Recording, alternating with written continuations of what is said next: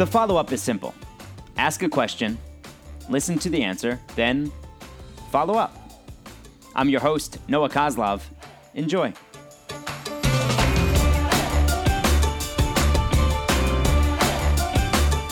The follow up today is with Bob Ford, the multiple time Pennsylvania Sports Writer of the Year for the Philadelphia Inquirer. He's been covering Philadelphia sports since 1981.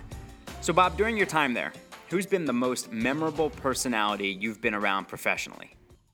Wow. Uh, you know, it, it, has been since 1981 in Philadelphia, so there have been a few of them. And, you know, Pete Rose comes to mind, who is just a remarkably flawed but very interesting guy.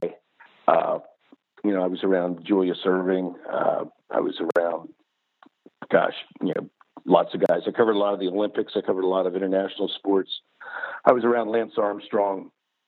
Uh, so some very interesting people. But if you, if I had to pick one guy and say, okay, I got the most interesting stories out of this guy, or the most memorable uh, occurrences happened with him around, it would no doubt be the, the four seasons that I covered Charles Barkley with the 76ers. And being with Charles every day, uh, there was always something that was that was going to take place that you didn't expect. And I used to say, quite accurately, I think, that he would cost me about 50 extra bylines a year. That there were 50 stories that I would have to write that I wouldn't otherwise have had to do if he hadn't been on the team, because these things did not happen with normal people and and normal uh, teams. You, you want a couple of Barkley Barkley stories, Noah? Please. uh, well, there's there's a number to choose of a number of them to choose from. Uh, there was one time, and this is sort of a journalistic story too, because uh, I'm not sure this would happen today in the age of uh, instant tweeting and 140 character breaking news and sort of that 24 7 cycle that we've all gotten used to. And the Sixers were playing a game late in the season. It was in the Spectrum. And uh, I think it was, no, it was. It was against the New Jersey Nets. And the New Jersey Nets at that time were not a very good team. And the Sixers needed to, to put some wins together at the end of the season in order to better their, their playoff uh, ranking, the playoff seeding so they could avoid the Bulls longer, which is was the whole game back then was avoiding the Bulls. Uh, so they lost this game at home that they really should have won. And I went into the locker room after the game with Phil Jasner for the Philadelphia Daily News, and he and I competed against each other for many years. A well-respected guy, Hall of Fame guy. Unfortunately, passed away, but a great guy to work with. Although he was a tough, tough competitor. So Phil and I went in the locker room after the game, and went up to Barkley after this game they had blown that they certainly should have won. and uh, and and in this day and age, this resonates a lot now too because of what what we've been had in, the news cycle recently. But we said, Charles, what do you think about this game? And Charles said, this is one of those games that makes you want to go home and beat your wife. And I know it's awful. It's terrible. I mean, you know, and I don't I don't think he was trying to be funny, although it was just Phil and I. And I looked at Phil, and Phil looked at me, and and this is one of those things that I, I'm not sure this would happen today. First of all, it wouldn't just be two of us; there'd be a crowd of us. There'd be television cameras and live streaming and blogging, and God knows even podcasts, whatever those are, Noah. And and Phil looked at me, and I looked at Phil. We both looked at Charles and said, "You know what, Charles? We're going to give you another run at that one, okay?" why don't you why don't you just take another run at that one because that's that's not really something you might want to be saying. And uh, so we gave him a, we gave him a take back, and he looked at it. He says, "No, put it in the paper. Piss off them women's groups." and so Phil Jasner and I, you know, put it in the paper. And the next night, they had back to back home games. And the next night outside the Spectrum, there were about 500 women from the National Organization of Women with signs and like pitchforks and torches and, and circling the spectrum. And uh, Charles eventually had to obviously apologize. He uh, made a donation to a women's shelter, and you know, but that was sort of the off the cuff thing that Charles, even if he was trying to be funny, would do something that was controversial. Dave Coskey, the longtime PR guy for the Sixers, used to say that uh, most professional athletes are are assholes who want to think that you're a good want you to think they're a good guys. And Charles is a good guy who wants who wants to come off as an asshole. It's mm-hmm. completely reversed with him. But that was an example of those chasing stories. You know, that became like a three day Charles versus the women of the world story just because, you know, he wanted to make a flip the comment after a game. So that, that's a story that sticks out in my mind. Maybe not the funniest story of all time. there were funnier stories. Uh, he uh, he used to be unmerciful, unmerciful on Armon Gilliam, who was a power forward from UNLV, who I think you probably remember, sure, had like a sideways hair, haircut, very odd fellow. He kind of looked like Gumby out there. Yeah, he was six, and six, Armon, six on his right side and about six three on his left side. Armon was a very nice man, very accomplished. He could play like five musical instruments. He read books in the locker room all the time. You know, so some of that did not sit well with Charles to begin with.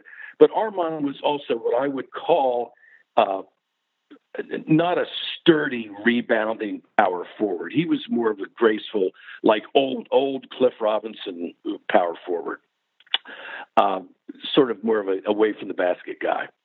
And so Charles would, would often after games have a dramatic reading of the box score in the in the locker room, and he and Armon didn't sit very far from each other, and he would pull out the box score and he'd go, "Oh look, Armon Gilliam had one more rebound than a dead man." and Charles Charles thought that was the the height of humor. Uh, Armon did not always did not always uh, agree with that. Was Barkley a bully in like, the locker room, or did guys gravitate towards him?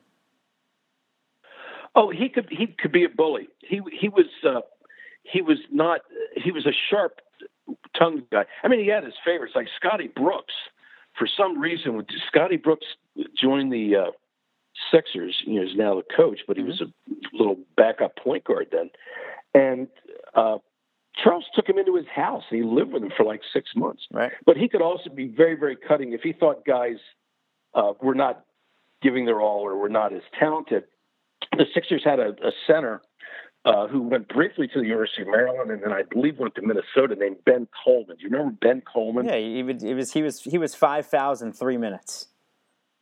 Yeah, and he was like he was like six ten, had a you know incredible NBA body. Uh, but not not a gifted, uh, fluid offensive player. And we are at practice one time, and they practiced at St. Joseph's University, and we're in the locker room after practice, just kind of hanging out.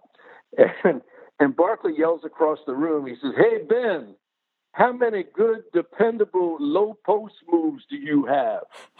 And Ben, and Ben's thinking, you know, he's told this sideways like a like a dog that hears something it doesn't understand. Ben tilts his way head sideways and he's thinking, and he says three.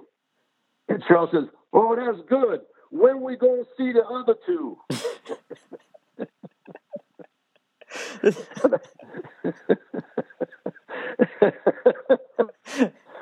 and yeah, so he could he could be like that.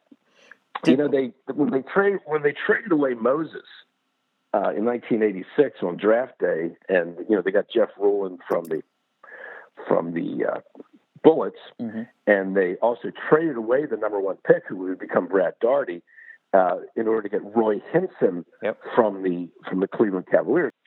But Charles hated these moves because you know it involved getting rid of Moses Malone, who he adored and was his mentor in many ways.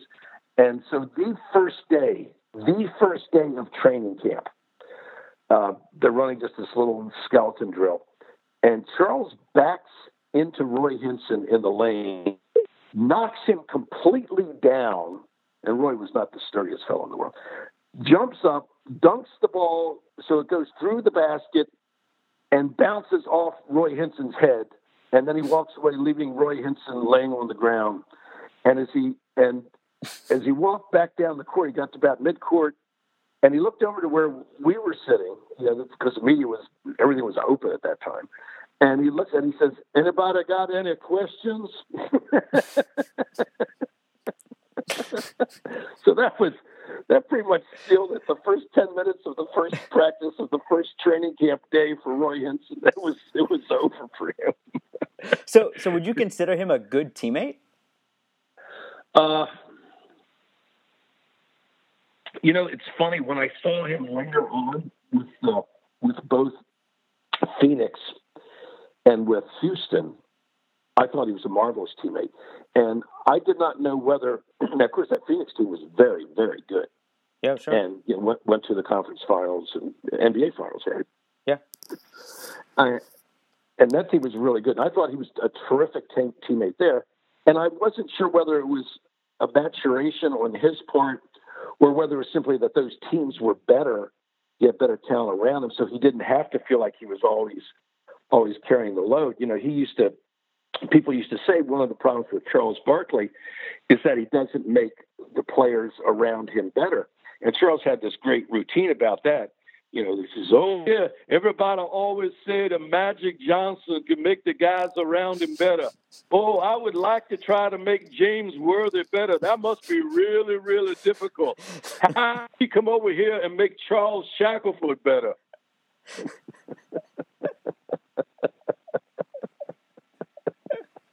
But I these bet, days, I bet making these- Kareem making Kareem better must be really tough, man. but these days that would be called a distraction, right? Uh, Charles, Yeah. he was pretty much of a distraction then, though. Yeah. he could be he could be pretty distracting. I mean, he, he always, you know, I was in Milwaukee the night he he was out on the street at two in the morning and broke the guy's nose and went to jail, and it was. You don't usually have to go to jail and interview your guys, but Charles, you know, things just happened. So yeah, I mean, over the course of my career and over the course of everybody I've interviewed and talked to, or I thought was was interesting. Uh, Charlie is Charlie was different. He was uh, a different guy and remarkable, and I still see him now and then. He was out at Eagles training camp a few times this year, and he's you know I see him uh, at basketball games every now and then, obviously, and he likes to just sit down and talk about the old days and all the fun we had, and uh, he remembers it as being a lot more fun than I remember it as being. But it's it certainly it certainly was interesting anyway. Bob, thank you. No, it's been my pleasure. Uh, Anytime, and you know, come back. We'll do Pete Rose story next time.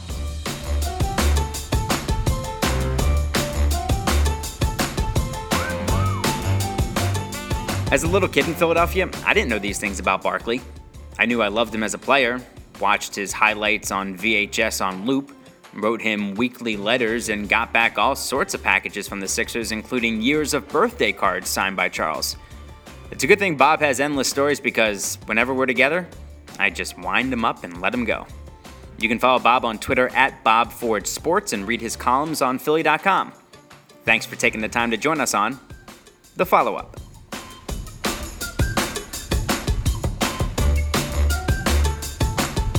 The Follow Up is a production of Vokal. For more information and more programming, please visit vokalnow.com. That's V O K A L now.com.